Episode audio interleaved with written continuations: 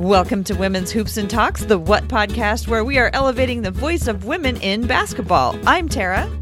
And I'm Cassidy. Today we're going to be talking a little about little bit about our newest Rip City citizen, giving thanks to the sport we love the most, and we're going to check in around the league with some headlines. And joining us today is Kendall Bennett, the social media manager for Wave TV and a Rip City native. Welcome back to the pod. Thank you guys for having me. I'm excited to be back. Well, we're excited to have you, and as you know, we got we usually get things going with a little bit of an icebreaker. Mm-hmm. So today we got an icebreaker submitted on Twitter by Paul Navarre. I don't know if I'm saying that right, and I'm sorry if I'm not. Um, but in the spirit of Melo, who against all odds has made me cheer for him and really start to like him, which player, uh, uh, the player who made you change your opinion about him the most? So, do you have a player that you've m- most changed your opinion about? Kendall, you want to go first? Yeah, um, yeah. So, um, I I know some of the listeners might not remember this, but um, so I worked for the Clippers earlier this, or I guess last season. I worked for them for about six months. Um, and being a Blazers fan, I was mm-hmm. kind of always trained to not be a Patrick Beverley fan. Mm-hmm. Um, working for the Clippers, obviously, when you're working for a team, they kind of become like your second team um, because you know you you do kind of grow a bond with that team. Obviously, Blazers still my number one, um, but my Clippers, our Clippers are kind of like my number two team. And uh, watching Patrick Beverley play, having him be on your team team, um, he definitely grew on me a lot. And he is someone who I actually really love to watch now. And, um, I mean, he he's known in the lead as like he's kind of the bully in the lead. He's to be um, like he'll do anything. He's kind of like a Draymond in that way, where it's like, yeah, he's known for defense, but he's also known for like he's to make you mad. He's to get under your skin. He's to do all that. Obviously, Portland fans don't like him for kind of the back and forth that him and Dame have had over the years. Um, but seeing it from a different perspective, um, I took it less personally because obviously he does that with everyone. It wasn't just, you know, him and Dame.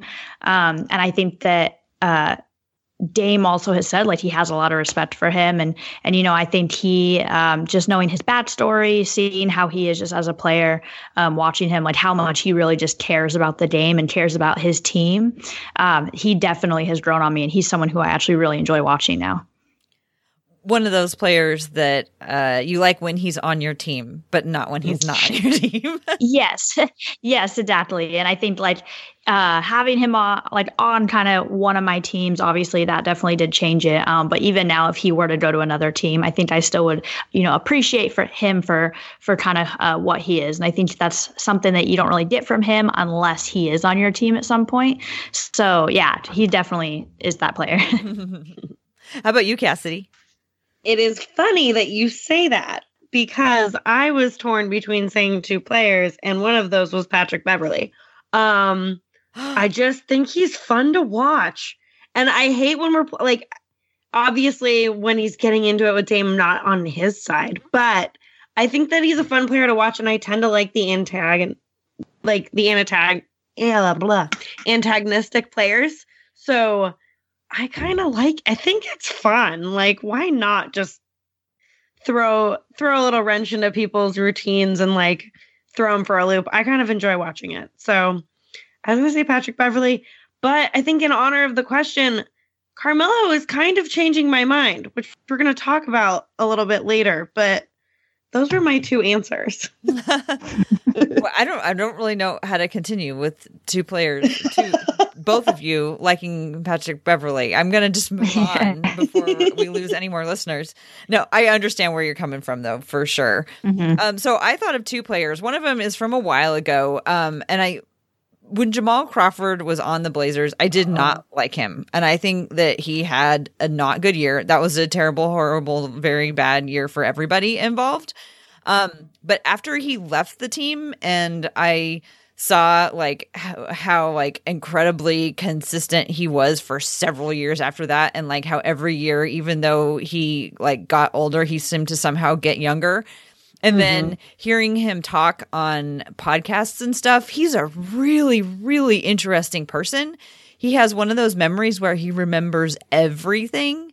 And so I think it was Howard Beck had him on the full 48 and he was just asking him like random box scores of games that he had played in. And like he remembered like how many shots he took and you know how many he made and how many he missed. And he just has this incredible memory. And so i really have started to like him and wish that it had been a better shift for him when he'd been here in portland. I think if he'd been here at a different time i think uh, we would have had a much more positive uh, association with him. So uh, he's kind of my one. And then I came up with a second one too. And maybe this can kind of help us. Say, well, it's not really a segue, but I'll talk about him more later.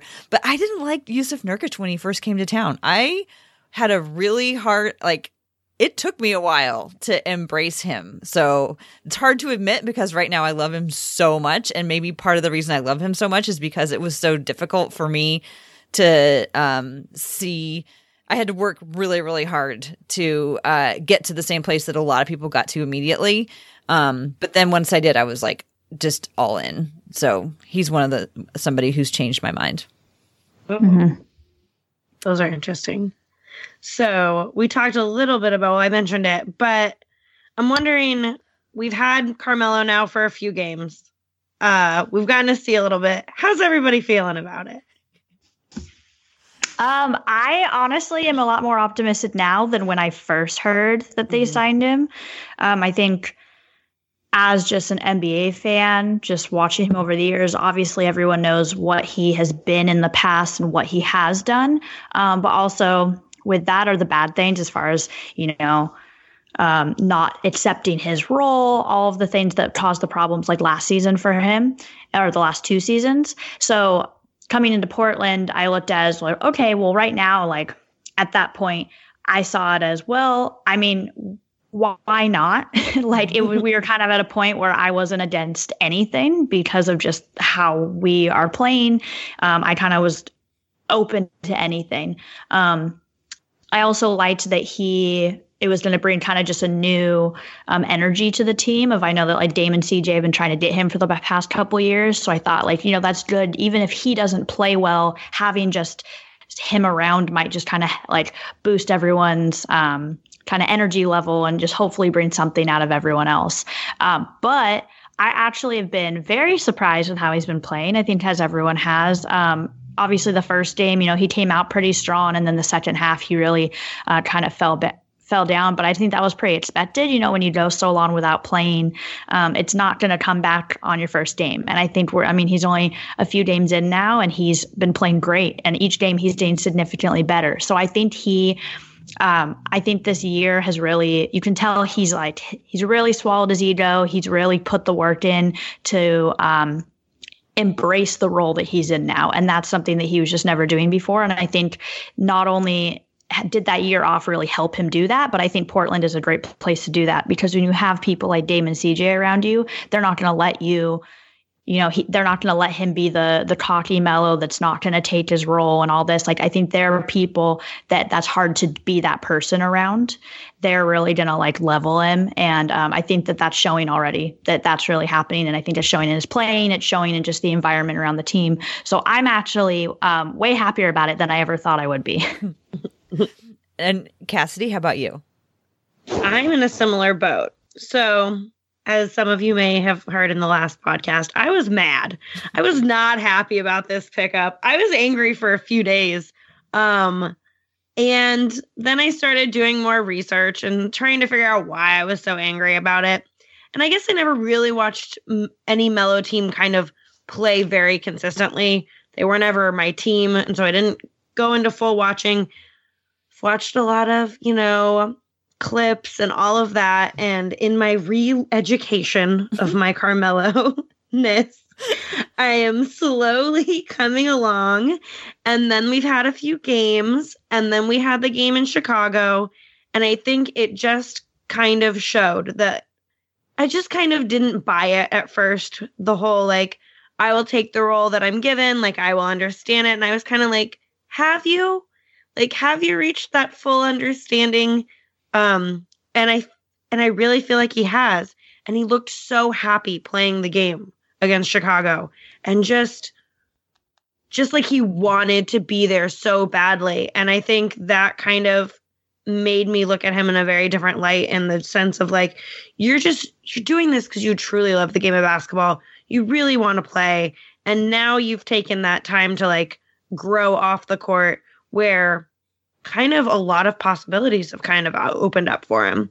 So it's been a roller coaster but we're we're you know, coming into a kind of easier stretch on the roller coaster, and I feel like, or maybe a slight bumps, but I'm not on the angry side anymore. So that's good. That that yes. that that, that seems like some some good progress.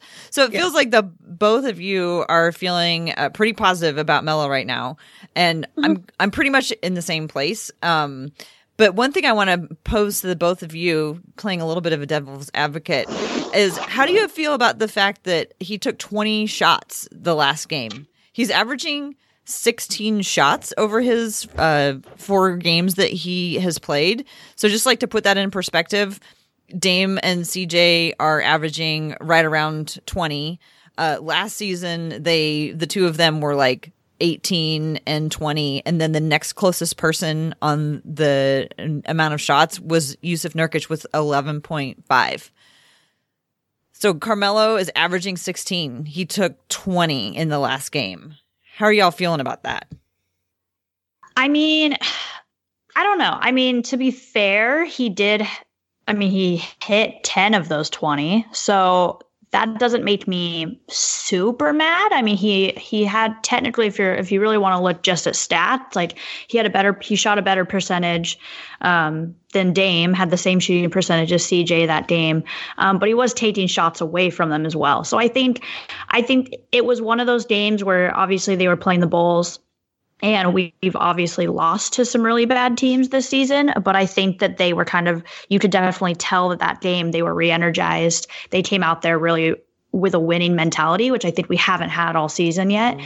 And you could definitely tell there was something different about that game. And, um, I think he was really he was having a really strong game, and Dame has come out and said multiple times like if CJ is having a really good game, he's going to take a step back. And Dame only, I think what he had 13, 14 points. Um, CJ had 21 points and then uh, Melo had 25. So it's, I think Dame, if he needed to, he could have come in and got, got more points, but I think they, he let Melo shoot those and CJ let Melo shoot those because I think obviously it worked out. My opinion probably would be different if we had lost that game, but I think that because we won, I think it shows based off of just if you're really just looking at the stats, it's I think they let him do it because it was working in that moment. I think that in the future, like I think that probably will end up coming down and I think at the end of the day like he's not going to be shooting that much if we're playing, you know, we're playing the Bucks or playing the Clippers or the Lakers or something. I don't think he's going to be taking that, that many shots, and I don't think they're going to let him take that many shots. So I think I'm kind of okay with it because I think that it, it happened for a reason. Um, but I don't think that it's going to be a regular occurrence that he's shooting that much. Yeah, I I definitely agree with that, and I also feel like this was the first game where it was really like Dame was healthy, CJ's healthy. You're playing with Carmelo beginning of this whole thing. You're going to go back to Portland after this game. And why not encourage him and like let him get back into the swing of things? And he clearly kind of did. And so mm-hmm. I think maybe that's a kind of encouragement that might be needed so that he can get back in the swing of things. But hopefully it doesn't mean taking that many shots every game. But if it's gonna work, I'm all for it. yeah, yeah. Like if that was a for game too, I don't. I think yeah. they would have they would have stopped him. But if yep. for, I mean, after, I mean, well, I think after the the first half, it it just kept getting, you know, the game, the score just kept getting farther and farther apart. Mm-hmm. So I think that that's why they were just kind of like, okay, whatever. Like it's not gonna, we don't need to pull back at all or we don't need to be careful as much right now. Is because they were i mean they won by what 20 something points. So i think that for that reason like that that was okay. Yeah. I think what the naysayers are worried about is that he's not going to be able to stop that or he's not going to be satisfied if those numbers go down. And i think it'll be really interesting to see because that will be a way for him you know to show if he really has accepted his role if when the number of shots that he takes goes down that you know he stays content, I guess, on the team. Yeah. Is, you know, maybe that's one way he can show it. For me, having Melo was just an injection of energy. I think both of you kind of talked about that. Um, and I think I think it really kind of got the guys who are on the Blazers just kind of out of their own heads for a little while. I think they were looking at staring. I mean, they they all seem to be in a like really good place considering what their record is. But mm-hmm. it has to have been hard with the losses mounting and everybody just you know like um the fan base just saying what's going on, what's going on. And um having Melo added I think just kind of took everybody out of their own headspace and was and we're like, okay, now we're going to concentrate on working him in. And it's not just working any other new player in, it was working in Carmelo Anthony. Mm-hmm. And like you, Cassidy, like I never really had watched a ton of Carmelo Anthony. Um, but he's super popular with the players. I mean, he was in that yeah. 2003 draft. Yeah, everyone loves him that was legendary, you know, yeah. with LeBron and Wade and Bosh. And, you know, he was part of all that. And like the players love him. I was listening to the Rip City report today and, and Casey Holdahl was talking about how the players just absolutely love him. And so it's kind of given them something that's bigger than themselves, I think, mm-hmm. to concentrate on, which I think has has got to help a little bit. And I it's just fun. I mean, it was fun watching him play yeah. in Chicago and having Chicago crowd Love cheering him. for him. Yeah. Like that was that was just plain fun in a season yeah. that was looking like it wasn't going to maybe be very fun. Yeah. Um I was like, "Oh, this can be fun." And I kind of look at it like I, my my guess is cuz I think he said to somebody today or last night he talked about how like he was you know he was his intention was that this is was not going to be his farewell tour so okay whatever um, I feel like it's going to be kind of like the Kanter experience, you know, where Kanter came. He's he Kanter was almost one of those guys that I said that I started, you know, that I changed my opinion about, but I really didn't have an opinion about him when he got to Portland. Um, but one of those guys that like when he's here it's like oh my gosh this is fun. And you just get like kind of all swept up in in whatever his personality is. And then like, i think i had the opposite opinion on Kanter. Oh really? Okay. I, I, I liked him that. more until i liked him more and then when he became a blazer i liked him less. And now i just oh. don't like him at all. So i had the i had the complete opposite well, I was but, I, I, was like, at least he could play defense, like because uh, I was so like we I was so brainwashed into thinking that there's no way that he can be useful to this team if he's expected to play defense, and he played better than I thought he was going to. Mm-hmm. And then you know I kind of rolled my eyes at a lot of his, um, you know, he just there was a, a lot about Kanter. he was a lot. Yeah. so yeah. a lot of it was kind of eye roll worthy. But for me, it was like it was kind of fun and entertaining. But then as soon as he left, I was like, okay, I I, I get the Kanter experience, and we don't need to do that again. And I've I've been feeling that for me, Melo might be kind of the same way. Yeah.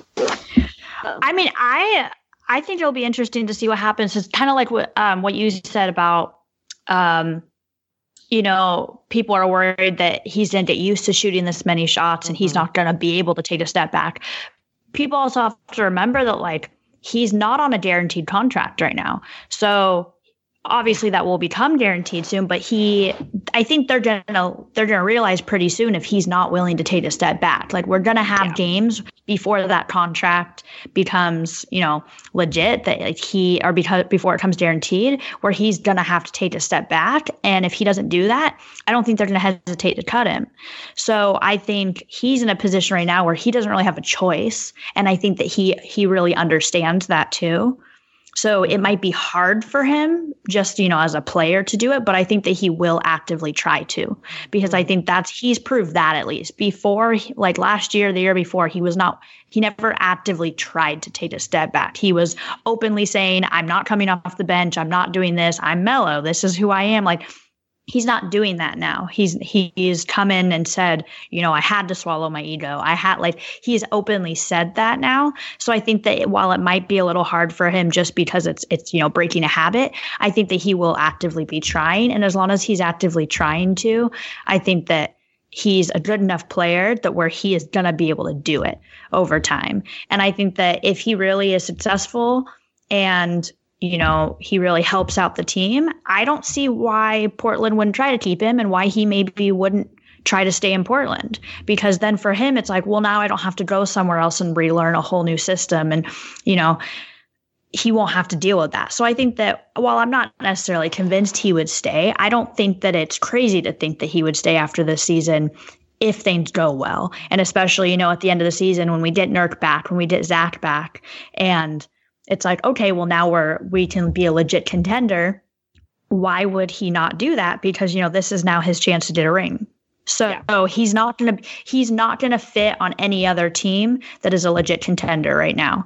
This is probably the closest he will get to getting a ring and the only shot he really has. So I think in his mind, that's where he's at right now, where he's like, well, if I'm enjoying it, I like the people I'm around, you know, I, I fit in the system now. Why would he not stay for another season or two and really try to get a ring? So that's kind of my thought on that is like, that makes the most sense. And I think that as long as things, go well and things continue to, you know, get better, I don't see that. I don't see why that wouldn't happen. Yeah. And I think his friendship with CJ is definitely an asset in that sense too, because I think that helped make this a comfortable transition because he's already been talking and playing with CJ for a little bit. So, yeah.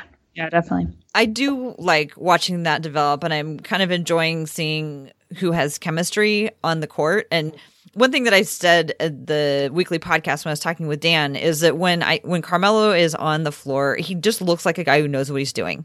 You know, he might not be perfect, he might not be as fast as he was able to do, but the guy has so much experience and so much of it is just second nature to him that like you don't have to worry about him with a lot of stuff. I mean, he they he obviously has to learn the system, but he's not out there learning the NBA at the same time you know, and it's been really fun. I personally, for me, watching some of the young guys also learn, you know, like watching Nas mm-hmm. Little get time and Skal and, um, you know, Anthony and then, you know, even Gary Trent Jr. Like watching these guys get time has been really fun, but they're not only just learning the system, they're also learning the NBA. And Melo has that figured out. He just has to learn the system, and I think that's fun. And I think watching him and CJ together, I was really. D- Damian had, I believe, twelve assists in that Chicago yeah. game. Um, uh, yeah, granted, it's Chicago, um, but maybe he's thinking, "Oh wow, this is fun. I got a lot of guys that I can, mm-hmm. lot of and like one of the things I also love about Melo is that he can get like totally errant passes. Like he knows how to like corral a pass, even if it's like yeah. behind his head or whatever. Yeah. I guess my biggest concern is Rodney Hood because Rodney Hood has been shooting really well this year and mm-hmm. he's getting pretty limited touches. And. Maybe he's fine with that. Maybe he's a guy who doesn't need to have the ball a whole bunch. And if he gets it seven or eight times and he's going to make, you know, five or six shots, that's great. And that is enough for him. So that's one kind of one of one of the one things that I'm keeping my eye on. mm-hmm. Um, how do we keep keep Rodney engaged? Yeah. Yeah, I mean, he still what? He still had like 16 points. So I think he I think they will definitely be able to work him in still because I mean, he still shot well. He still like got a good amount of points. So I think if they end up kind of pulling Melo back a little bit, those shots are going to go, you know, they're going to filter back to Damon CJ, but I think some of those are going to end up going back to Rodney Hood too. So I think it all will kind of, I think they will find a way to balance that out.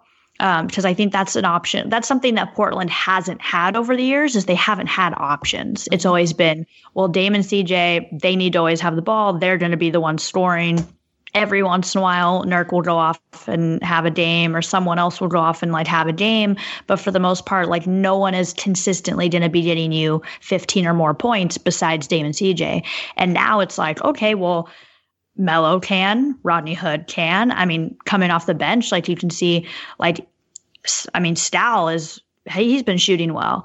Like, you know, he's an yeah, option now. Too. And and yeah, like like Ant's been getting points. So I think that's something like they're just not used to is that like actually having a lot of options. Mm-hmm. So I think that now they actually will find a way to balance it because before there was no balance because there wasn't an option for there to be balance. Now they actually can do that. So I think it's going to take a little bit of time to to adjust, but I think that they definitely like they can do it now and and I think Dame is going to push for that too because like you can see already this season like he has been carrying this team. You can't he can't be mm-hmm. playing any better than he has been this season. Mm-hmm. And he, his body started kind of falling apart on him because of it. So I think like he's going to really be pushing for that because like you know like he needs to be able to keep his body healthy. He can't be having all of that weight on him and we you know it doesn't need to be all on him. So I think that now it's like just really finding that balancing act of like who's going to get what shots and really like balancing that. And I think that like it'll definitely take time, but it's definitely possible and they I think they'll pull it off one thing I was thinking about today with regards to Damian is that I was thinking about those 12 assists that he had. And I was kind of thinking, wow, wouldn't it be great if like Damian now started getting triple doubles? Um, but the, the reason I was thinking that is because I was wondering if not having such of a scoring load and, and mm-hmm. passing the ball more would is physically less demanding because you're not going in so much, you're not getting beat up so much, you're not having to shoot from really far out and like just wear yourself out all the time. I have no idea. Do you either of you two have any ideas about just like muscular skeletally yeah. like is it easier to get assists than it is to actually score and could that be sort of a compromise that they're working on in terms of like the like the blazers just uh, just it would just be foolhardy to play him as hard and as long as they've been playing him just because he's he's not how could he how's he gonna last? And he's so stubborn and he's just so great and refuses to like back down at all.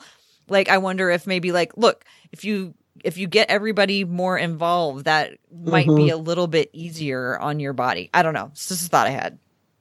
Yeah i mean the way he gets knocked down every time he goes to the paint cannot be good for anyone. And so mm-hmm. I got to think the less times he has to go just driving in and kind of making it happen himself, the better for his body. But I think, think as far as the strategy goes, I think they're going to do what they got to do, whether it's yeah. game running into the paint or not. Yeah. And I think when it comes to that, like what, what effect it has on your body. I mean, I think it just also depends on, you know, the individual play as well. So I think that's another thing. Like I keep saying balance, but I think that's another thing is like, you know, depending on what type of shot that like Dame doesn't need to be going to the paint for every shot. Yeah.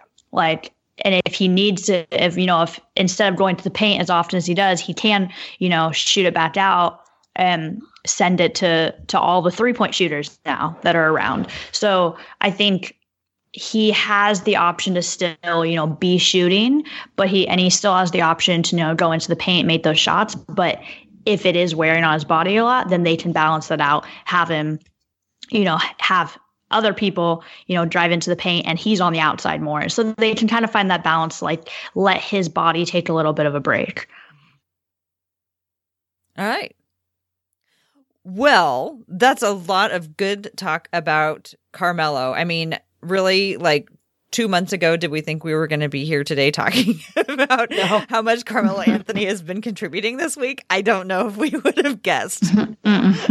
Never. But it is the week of Thanksgiving. And so we'll do what a lot of people do around this time of year and talk about what we are thankful for. So, um, would somebody like to volunteer to start? I can go for it. Um, so I thought a little bit about this, a lot of bit about this. And I can say that I'm thankful for Dame's leadership, which is very true. And I can say I'm grateful for a lot of great things. Um, but you know what I'm really grateful for is that someone from the Sun Sentinel named Ira Winderham Winderman wrote an article about how Hassan Whiteside and Meyers Leonard swapped houses. And when Meyers moved into Hassan's old house, all the fish, which are 50 in the interior tank and all the koi in the other tank, were gone. And that Whiteside, quote, according to Meyers, he actually since has shipped every one of them to Portland. Every one of them, said Leonard said, no fish now. And I am fascinated with this story. The story is what's keeping any um, happy feelings towards Whiteside right now going for me. Um, the fact that he had that many fish, he had that many koi fish. He has has he really shipped every single fish? How does one ship a fish? Are the fish happy? Where have the fish gone now? Do the fish all have names? Um, am I using this to distract myself from my disappointment in Whiteside so far? Maybe, but I'm thankful for it. So that is what I am thankful for is that this has been brought to my attention and that Meyers Leonard lives in Hassan Whiteside's house without the fish, but with the amazing fish tank. Oh man. So, that, so he just has an empty fish tank. Yeah, it is an empty fish tank. It's like eight feet wide by like eight feet tall, maybe longer, like maybe bigger. It's giant, but there's no fish. It's just an empty fish tank, but it is pretty cool looking. So Wow. Meyers moved into Whiteside's house in Miami. But Meyer but Hassan isn't living in Meyers' house right I- now that we know. I don't right? think so. Um, from what I can because tell, I think, I think they're still keeping their house. yeah, they kept their house here. So, and technically, they're just renting Whiteside's house, Mm-hmm. but um, because they figured they'd be good tenants, and I thought that was so cute because you know it's true. Yeah. Um, so yeah, this story is what I am thankful for right now. so you said that it's um keeping your mind off of um Whiteside. So are you having a um having I'm a hard time watching him play or what's going on Yes. with that? yeah, there are definitely moments where Jess doesn't seem like he's paying attention. or cares. Or yeah. And so like watching Dame yell at him the other night when he was like, stop yelling at the ref and just go run back and play defense. And it's like I feel like I could I want to yell at him like that because I'm like, you have so much potential. You're so tall. You get paid so much money to do this, and I believe in you, kind of. Um, so just like prove everyone who's saying bad things wrong. And like, I don't know. Whiteside is a very complicated situation, but Well, one step at a confuses me- time. Oh, sorry. Oh no, yeah. What can I want to hear this? Yeah. yeah what confuses me so much about it is like when when they made that trade i was initially excited about it because i thought you know all the stuff that happened in miami he was he felt underappreciated. He felt like he wasn't being used correctly. You know they were sitting him in the fourth quarters all these different things. And i thought okay like i thought that he was really going to fit into the portland system. And i thought you know dame is someone who's really going to support him. He's going to help kind of bring out the best in him it's a contract year and last time Whiteside had a contract year, he balled out. So I'm thinking, okay, this is perfect timing for him to come. It's his contract year. He's going to try to get another contract. He's going to fit into the system. He's going to feel appreciated because when he plays well, he plays really, really well. Um, but that is just not what's happening. Like it doesn't seem like it's a contract year from him. From him, it seems like he doesn't care about what contract or if and he gets a contract next season. Um, I mean, if I I watch you know inside the NBA every every time it's on and and the game um, uh, when they play against the Clippers, which I was actually at that game, and uh, that was my first time seeing Whiteside in person. And I remember the whole time I was getting so frustrated. And I was like, it's obviously watching it on TV is one thing, but seeing it in person finally, I was like, he. I, I literally was tweeting like he needs to get traded right now. Like this is awful. And like he just walks around. He just doesn't really seem like he cares. And on Inside the NBA, like Shaq even called like Shaq and Chuck both called him out, but Shaq started it and was like, if this is a contract year, you need to play like you care. Like at the very least, do it for your own money. Like if you're not going to do it to win games, do it Mhm. to get money.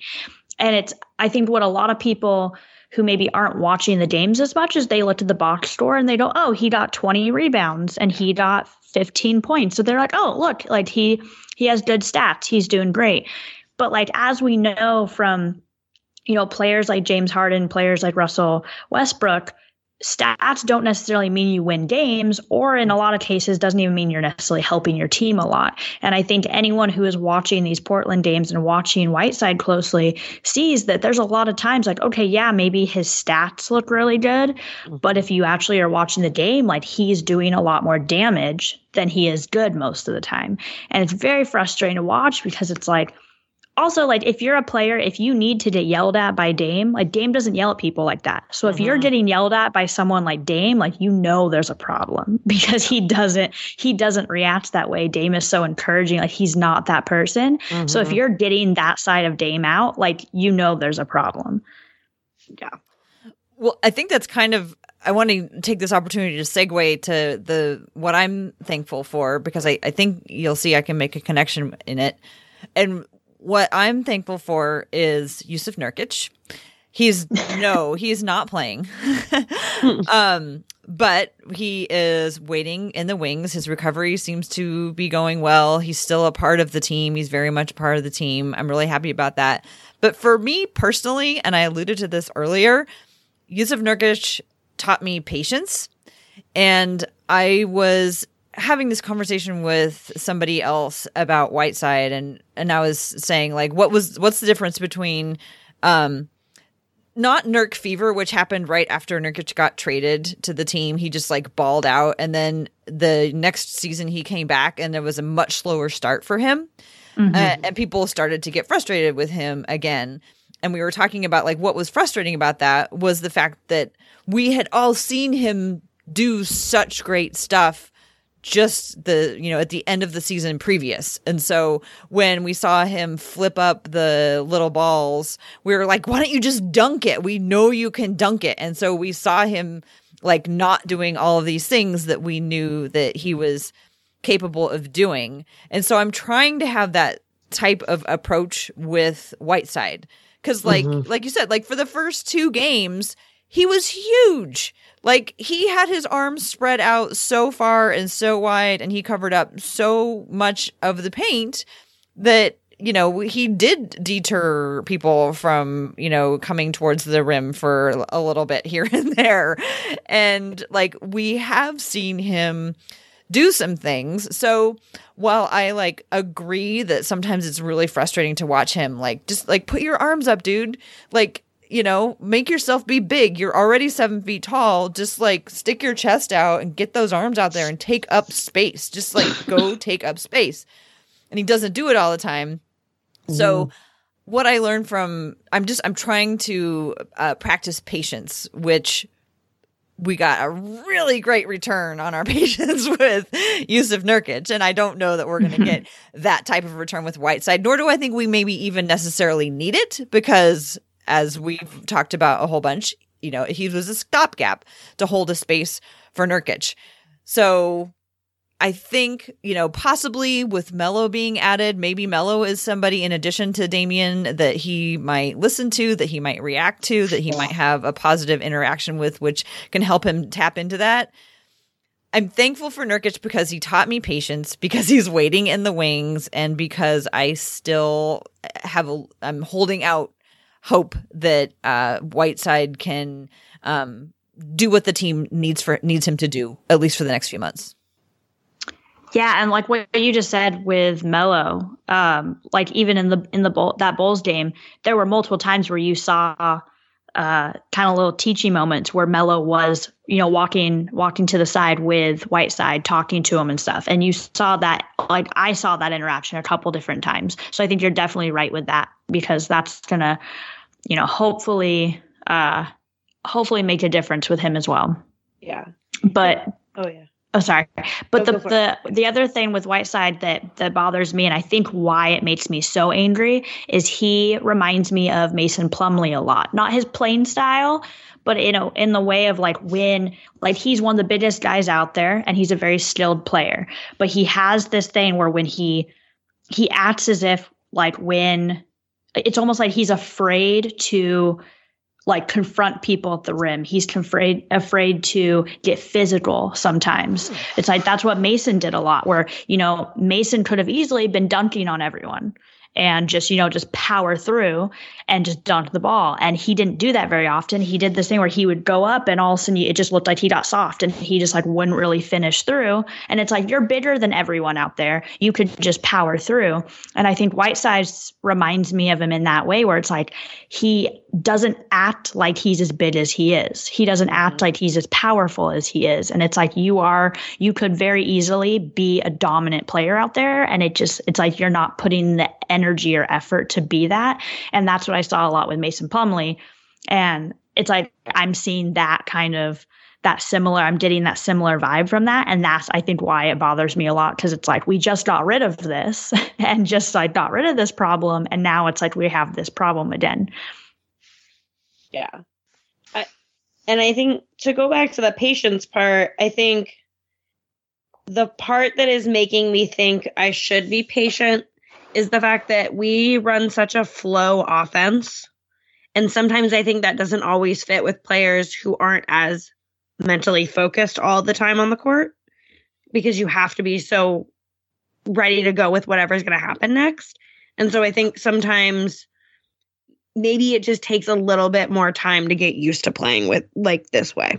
Mm-hmm. I don't know. I don't know. No, yeah, I I see. I think I see what you're saying because there have been other players who kind of overthought things. Yeah. Uh, I mean, kind of the classic example of Meyer. It was Meyers, where you Meyers, could just yeah. see the thought start in his toes and go all the way up those big long legs and up through his body, and then finally mm-hmm. reach his fingers where he was holding the ball because he was really thinking about what he was supposed to do. Um, and maybe Whiteside, he, I don't know that he maybe has, you know, is wrestling with overthinking things, but just not being used to how you have to go with the flow. That's yeah. why it's called the flow. yeah.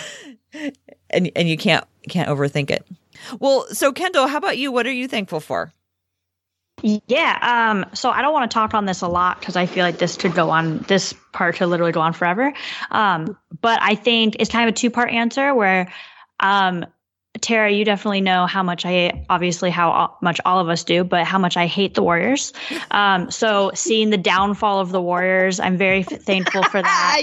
yes. Um, I've loved every second Heartless. of it. Not that, not that I would, not that I wish not that I like wish injuries on players or enjoy injuries, but I I ha- I know people. I work with people who are Warriors fans. I'm in a city full of you know bandwagon fans of every team. Mm-hmm. Um, there's a lot of Warriors fans here, and it's it's just it's really nice to see them struggling a little bit and not winning everything, and it's nice to see the fans having to deal with that um, because it's like I, I don't know. I just love seeing that. Um, brutal. So, yeah, it's, so it's so brutal, but it's it's. I think it's just like Warriors fans have just been so awful over the past couple years that I really love seeing them be humbled.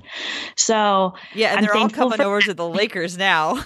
Oh yeah, so I'm yeah surrounded by them as well, but that's a different story. Um, but yeah, so I'm thankful for that. And then in relation to that, I'm thankful um, for just more balance in the league. And I'm thankful that, you know, we don't know who's going to win the championship this year. And uh, that's a really, as a f- NBA fan, like that's really exciting um, it's exciting to not know who's going to be in the Western Conference Finals, who's going to be in the in the championship or in the finals. Like it, we don't know. We don't even know who's going to be in the playoffs, and um, that's just that's really exciting. And I like that you know there's no super teams anymore. It's really just like two people on each team, um, so it's a lot more fun to watch. I find myself watching a lot, lot more full games this season because before it was just like I would give up partway through the game because I was like, well, I know who's going to win this, and it's like I'm doing a lot less of that this season, and that, um, so as a fan, I'm very thankful for that. That's totally yeah. fair, savage and fair. I think. Yes. Yeah. yeah, yeah. I, I agree. Though it is you know, I wish the the Blazers had you know come out the gate a little bit stronger and were more in the mix of the discussion because it's kind of sad to like hear everybody just like gloss over them or just like you know pan them as done or whatever. Um, but except for that aspect of it, it is really fun knowing that it's pretty open. I mean, the Lakers and the Clippers have a pretty good handle on things, but they're by no means perfect every night. Yeah and it's still early in the season so you never mm-hmm. know. There's there's going to be you know people who still are breakout stars of the season. There still could be injuries. There's i mean there's still so many things that could happen that could just shift things so much. Mm-hmm. um so i think it yeah it is it is definitely really early. Um you know people already have ped uh before the season was started it was clippers lakers in the western conference finals. And um that there's a very good chance of that, but there's also a very good chance that that won't happen. So, um, I just I like not knowing. like, it makes me look forward to it a lot more rather than be like, oh, I, I the past few years I've liked the regular season more than the playoffs, and I think now I'm actually looking to the playoff, looking forward to the playoffs more um, than you know the regular season. How are people feeling about the downfall of the San Antonio Spurs, or if they think that the San Antonio Spurs are actually going to stay down? Um, I mean, I I don't think that they're I don't think they're going to be as bad as they are for the whole season. Um, but I also don't I don't I think there's a very good chance they're not going to make the playoffs. Um, I don't think that they're going to be able to come back enough to where they made the playoffs just because of you know how stacked the West is. Um, as Tara, as you know, I'm a uh, DeMar DeRozan is my favorite player. So from that side of it, I don't like seeing that. Um, but you know, there's so many trade talks of you know they might trade him. I've seen stuff about people you know pushing uh, to get Aldridge back in Portland and you know this might be the time if they're if they're blowing up the Spurs they're going to try to trade him away and he's requested a trade back to Portland in the past and things like that. So I don't think that this team is going to look the way it is in a couple months as it does today. I think it's going to be a completely different team. So um I don't really feel that bad for them because I think it's kind of time for them to just start over and you know start with a young fresh team. So I don't feel that bad, but it definitely is uh it's weird to not have the Spurs be a good team. Mm-hmm. it's definitely a weird. It's definitely weird. Yeah, it's weird to watch, but they had their time to shine. I was kind of annoyed about the whole um, when Popovich got ejected and him insisting that it was Tim Duncan who was the coach. And like, okay, whatever, but like people were like, okay, so Becky Hammon is like, you know, coaching. She's the one who's on the sideline. She's running the show. And like, Stotts or um Stotts uh, Popovich had to double down and be like, no, that was Tim Duncan was the coach. I'm like, uh, could you could you have just left it? Could we just let us had this? yeah, yeah, that was. Yeah, I definitely thought that was weird, but whatever. Yeah, Becky's still great. We still, I still admire her very much. She was yeah. the one with the clipboard. Just exactly. saying. Exactly.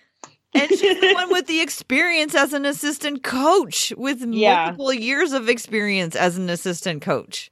Yeah. But Tim Duncan just walks right up to it. But well, good for him, I guess. Well, should, we should wrap it up by going over um, a few headlines. Just yeah. A few more minutes mm-hmm. to look and see what else is going on around in the league. Uh, Cassidy, you want to run us through them? Yeah, so I've got a few headlines from around the league, starting with he said, they said, Richard Jefferson versus the Knicks. um, so as you might know, Richard Jefferson claimed that he refused to play for the Knicks. The Knicks say they never wanted him. Um, what are y'all thinking about this story? So, if anyone watched this game, which clearly no one in the media did, uh, Richard Jefferson later said that he was joking and that that actually wasn't true, but the media didn't put that part in the story. Um, so, he's admitted that it wasn't true before the game was even over, before the Knicks even came out and said this.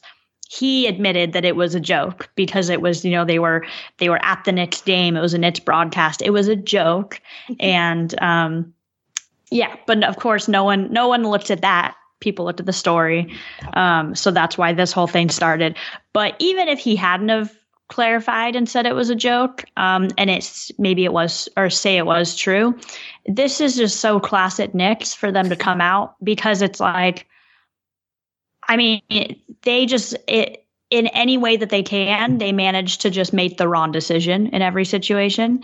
And, um, you, know, they just, they think they, you know, come out and say things like make themselves look better with the whole like KD, oh, oh we didn't even offer him the full contract. It's like, well, that, again, like that just makes yeah. you look worse. It just makes your organization look worse. Mm-hmm. If you would have just not said anything, like you still look bad, but you made yourself look worse. Yeah. And this is just another example of like, they need to fire their entire PR team because they consistently are just awful and make them look way worse. Um, and yeah, it's just it's a very classic Knicks thing. If this would have been any other team, they probably would not have even responded or responded with something much better than this. Yeah. Um, but ultimately, like it just makes the Knicks look stupid. and Yeah. yeah. I have nothing to add. Yep. Here, here. So moving on to the next area of the league, living La Vida Luca. Luka Doncic is kind of very impressive this season, averaging just over 30 points, 10 rebounds, and just under 10 assists per game. How have you been liking watching Luka play this season? And he's 20. It's crazy. That is what is just amazing. And I Mhm. just, I, I, it's just draw, jaw dropping. But then Mhm. tonight they put him in one of the new Mavericks uniforms. So that's, we'll see how that, how that works out. Yeah. But, um, No one is winning in those uniforms. No, but um, I think it's it's exciting. I mean, I just o- overall this year there's been some really exciting young rising stars, and I think that's exciting, especially you know now that I have read a little bit. I mean, I already I always knew that like LeBron and Dwyane Wade and Carmelo, I always knew in the back of my head that you know they came in together, but I hadn't really thought about the fact that they're about you know they are at least if not like im- you know if retirement isn't imminent it's at least within the next handful of years probably that that era will be mm-hmm. over. And to look and see the exciting young players who are coming up Agreed. Mhm. Awesome. So then we've got so we've got a 14 game appetizer and a 14 game dessert. 14 games on either side of American Thanksgiving for an epic lineup. Any games you're looking forward to? i'm just focused on on the blazer games i haven't even really um uh looked that carefully at the rest of the schedule because i'm not sure if you know it but the countdown to christmas has started on hallmark so It's over. I'll be I'll be watching a few movies as well. Yeah.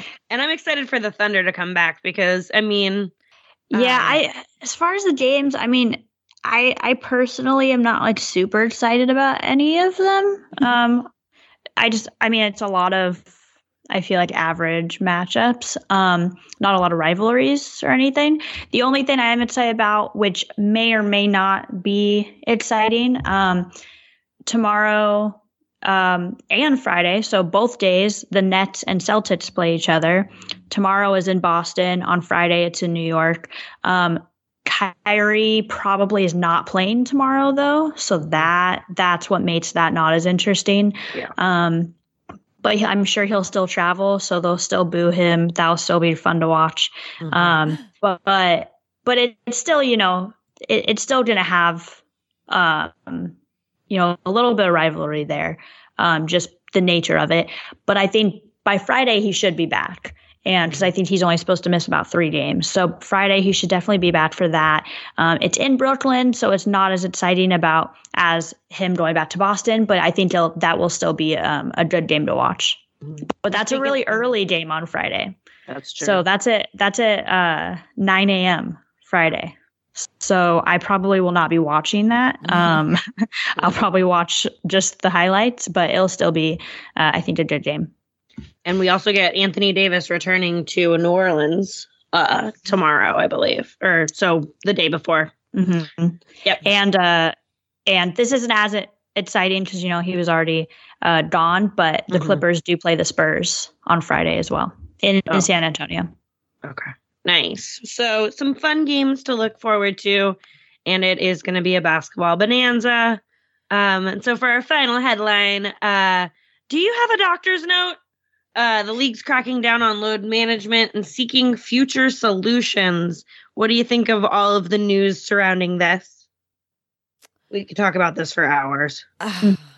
The- so the load management thing, I I mean it's just a new term that they came up with and like I feel like they're trying to micromanage the whole thing about like does he really have an injury or like is the guy playing or not? Is he injured or not? And I would guess a lot of the um thing that's going on is because it has to do with betting now. So like do, do gamblers know like just how injured somebody is or something like that? I don't know. But the thing that I am really curious about, and I would love to hear y'all's opinions on, is this new proposed schedule. Um, because I have a conspiracy theory about the new schedule and trying to shorten the season and then adding the in season um, tournament and all this stuff. My conspiracy theory is what are they going to sneak past? What are they going to sneaky pass while we're all trying to figure out how all this is going to work? Because, like, this whole thing is so confusing. Like, the whole um, trying to figure out how the tournament is going to work. And they like keep writing it out in all these long paragraphs that are supposed to make sense. I don't know one person who's actually been able to explain it in a way that makes sense, like how this tournament may or may not work. And they're like, oh, they'll work out the details later. Da, da, da. So we're over here talking about this whole tournament, trying to figure all of that out. I want to know what other thing they're going to sneak through because we're looking in one direction and they're going in a whole nother direction. So that's my conspiracy theory.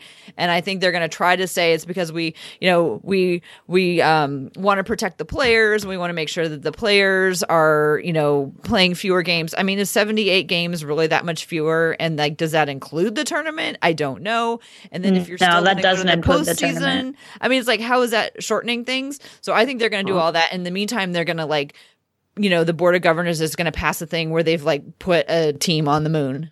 And it's like, we were all looking over here trying to turn, figure out the tournament. And they're like, no, everybody has 30,000 extra miles they have to travel every year, or however, Yeah. Yeah. however far away the Yeah. moon is. Or is this the year they add like Mexico City and London and they're like, figure it out? Yeah, I think so. I actually listened to a podcast this morning or yesterday that um, they were talking about all these, you know, proposed changes, and it was the first time that it was explained where I felt like I really understood it.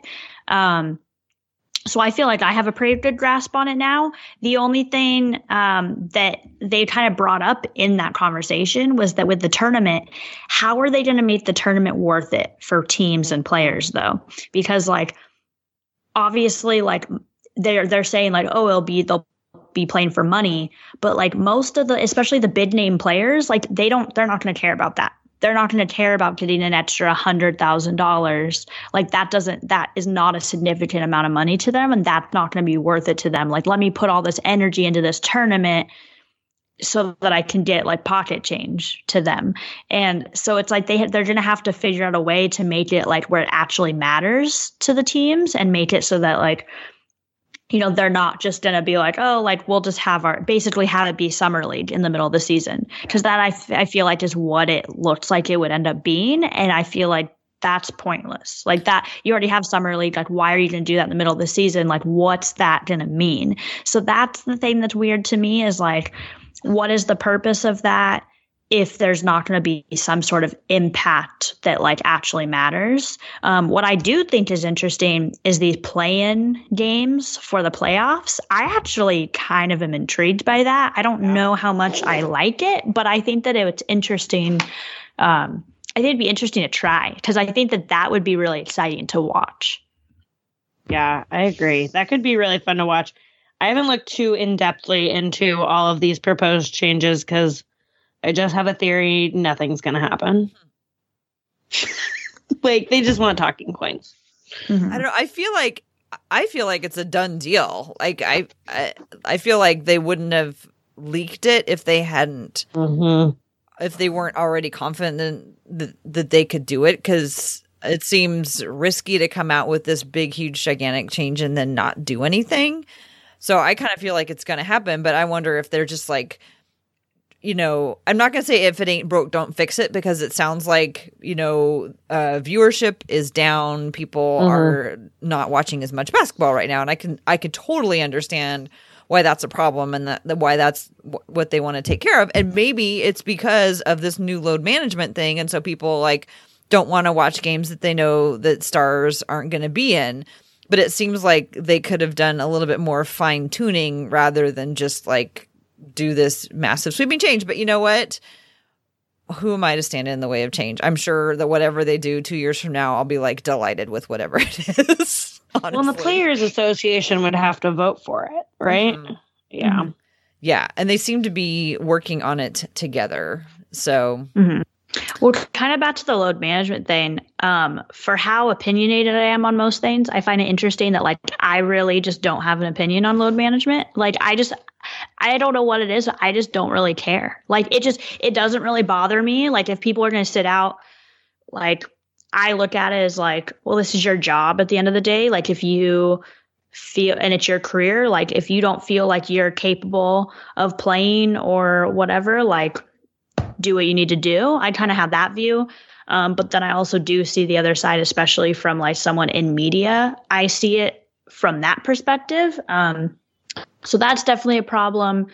But I, I mean, as a fan, I personally don't care.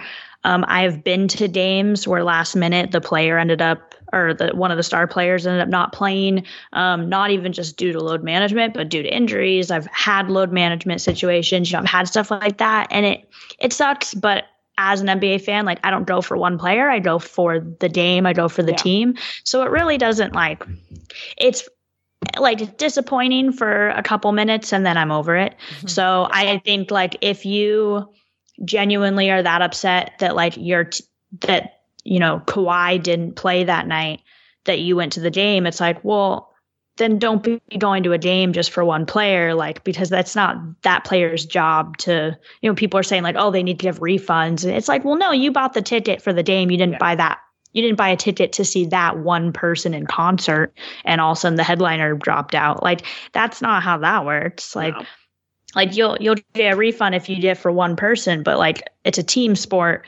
You bought it you bought t- tickets to the team to watch the team and if you are only there for one player like that's your own fault yeah. so i it i don't know I, it doesn't really bother me but i also definitely get it no, I, I think that's a really good point. I, the way I always look at it is if someone is going to sit out for a game for load management, they should at least try, be with the team.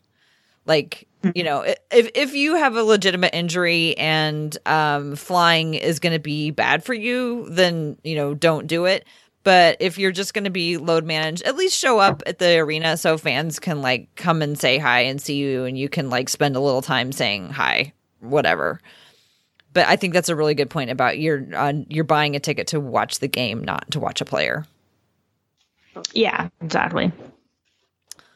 Well, ladies, anything else to add? Cassie, do you have anything else to add about load management? Taking a doctor's, bringing a doctor's note. yeah, grab your doctor's notes because they're requiring them. Um, no, let players take care of themselves. Yeah, but yeah, that's all I have to say about that. So they can have nice long careers like Carmelo Anthony. the newest, most popular blazer. Look at you bringing that full circle. I know, I know. Sorry, Dame. I didn't really mean that he was the most popular blazer. Dame's going to be the always going to be the most popular blazer to me. But anyway, ladies, this has been really fun. Kendyl, it's great to talk to you again. And Cassie, yes, great to be back. Coming up, all coming up with all those great uh, questions and uh, headlines for us to talk about. Um, that's going to do it for this week's episode of Women's Hoops and Talks. Um, don't forget to follow the podcast on Twitter at Hoops and Talks and to subscribe to the show and all of that good stuff. Kendyl, do you want to tell people where they can find you? Um, yeah, give me a second. I don't even remember my my Twitter. Um, I never. You would think I would know this by now. Um, it's Kendyl Bennett, and then I think it's like underscore something. I know. I have like the same. It's like a variation of all my different accounts and I just forget which is which always. Um, okay, yeah. Uh, you can find me um, on Twitter at Kendyl Bennett 16, um, K E N D Y L, spelled different. Um, but uh, yeah, that's kind of that's kind of it. right on. Cassie, you want to take us out of here? Yeah, so we love your email. So send us some email with your icebreaker ideas, questions, or maybe what you're thankful for this NBA season. Is it Hassan Whiteside's fish? Because I know that's what I'm grateful for. Our email is hoopsandtalks at gmail.com, and you can find me at Cassidy Gemmett on Twitter. And go Blazers!